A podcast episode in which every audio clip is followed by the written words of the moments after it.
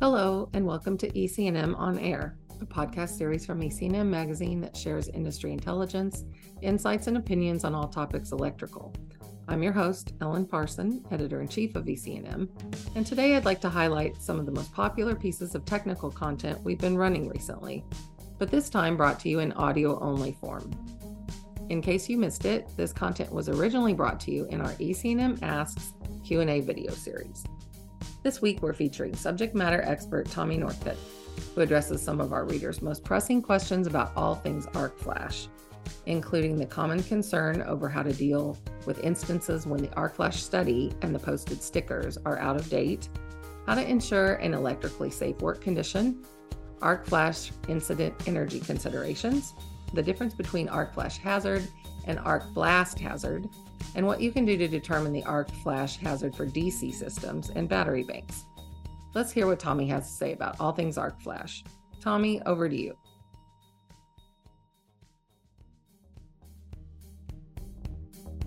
Hello, welcome to EC&M Asks, a Q&A video series in which readers pose their most pressing electrical questions and our subject matter experts answer.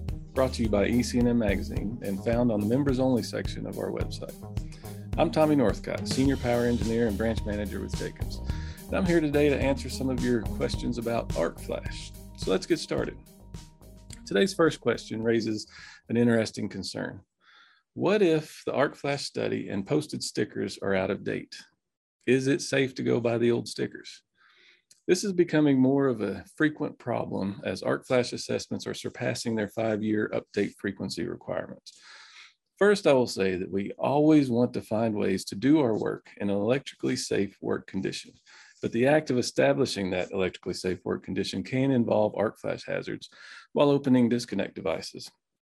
In my mind, there are really two options. One option is to revert back to the NFPA 70E tables, which are based on common scenarios related to equipment type and class, which does not always line up with the specific systems a worker may be interacting with. Another option, which is my preferred option, is to understand that the outdated stickers are based on system configuration, equipment, and coordination at the time of that assessment. And that is a really good starting point.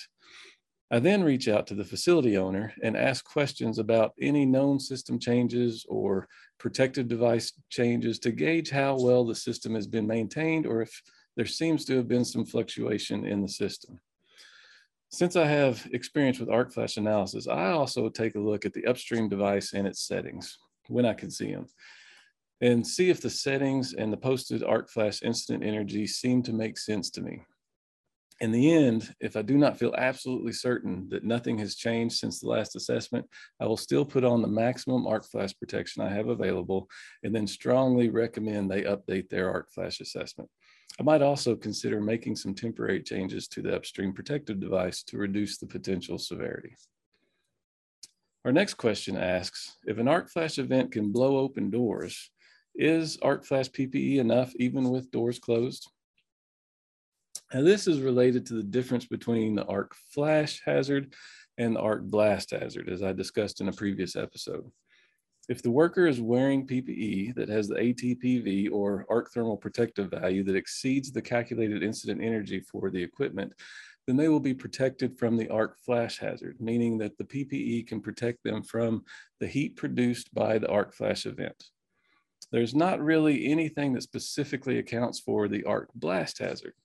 However, if the incident energy is below 40 calories per centimeter squared, the probability of that blast being severe enough to be deadly on its own is extremely rare.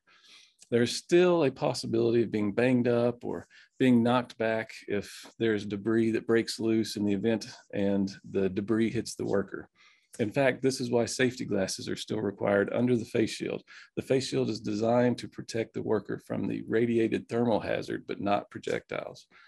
Even though the probability of an event that is less than 40 calories per centimeter squared having enough force behind the debris to kill somebody is extremely rare, you must keep in mind that the arc flash PPE is protection from the thermal hazard. It's always good practice to make sure that the area around you is clear and free from additional hazards in the event that the blast does cause you to step back or fall back behind you. If you do fall, it would be best to fall back onto a smooth surface rather than a toolbox or other solid object, which may add to the potential negative outcome of an arc flash event. Next, we have another DC related arc flash question. What can we do to determine the arc flash hazard for DC systems and battery banks since the IEEE 1584 excludes these systems? This is a very common question, particularly with the rise of electric vehicles and solar array systems. The NFPA and IEEE are actively working to develop a standard similar to the IEEE 1584 that will address the DC hazard calculations. In lieu of that being finished and published, there are a few options. The NFPA 70E does have some tables that have some generalized estimated PPE requirements based on system properties. In my opinion, the better approach is to reference a couple of IEEE papers that can help to get some conservative calculations that I believe will be more accurate to the specific DC system you are evalu evaluating. The two papers I would recommend as a reference are arc flash calculations for exposure to DC systems and DC arc models and incident energy calculations, both of which are referenced in the annex of the NFPA 70E. In an effort to keep these videos short and sweet, it looks like we're about out of time for today.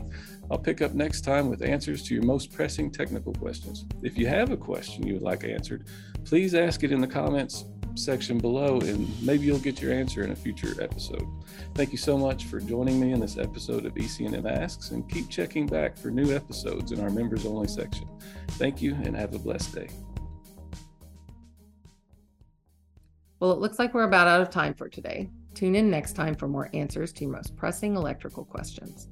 EC&M On Air is produced by EC&M Magazine, part of the portfolio of Endeavor Business Media Publications. Well, I think that's it for now. I'm Ellen Parson, signing off of EC&M On Air. Please let me know if you have any podcast topics you'd like to listen to in the future. And don't forget to check out our website for more podcasts and other great content resources for electrical construction professionals. Thank you and have a great day.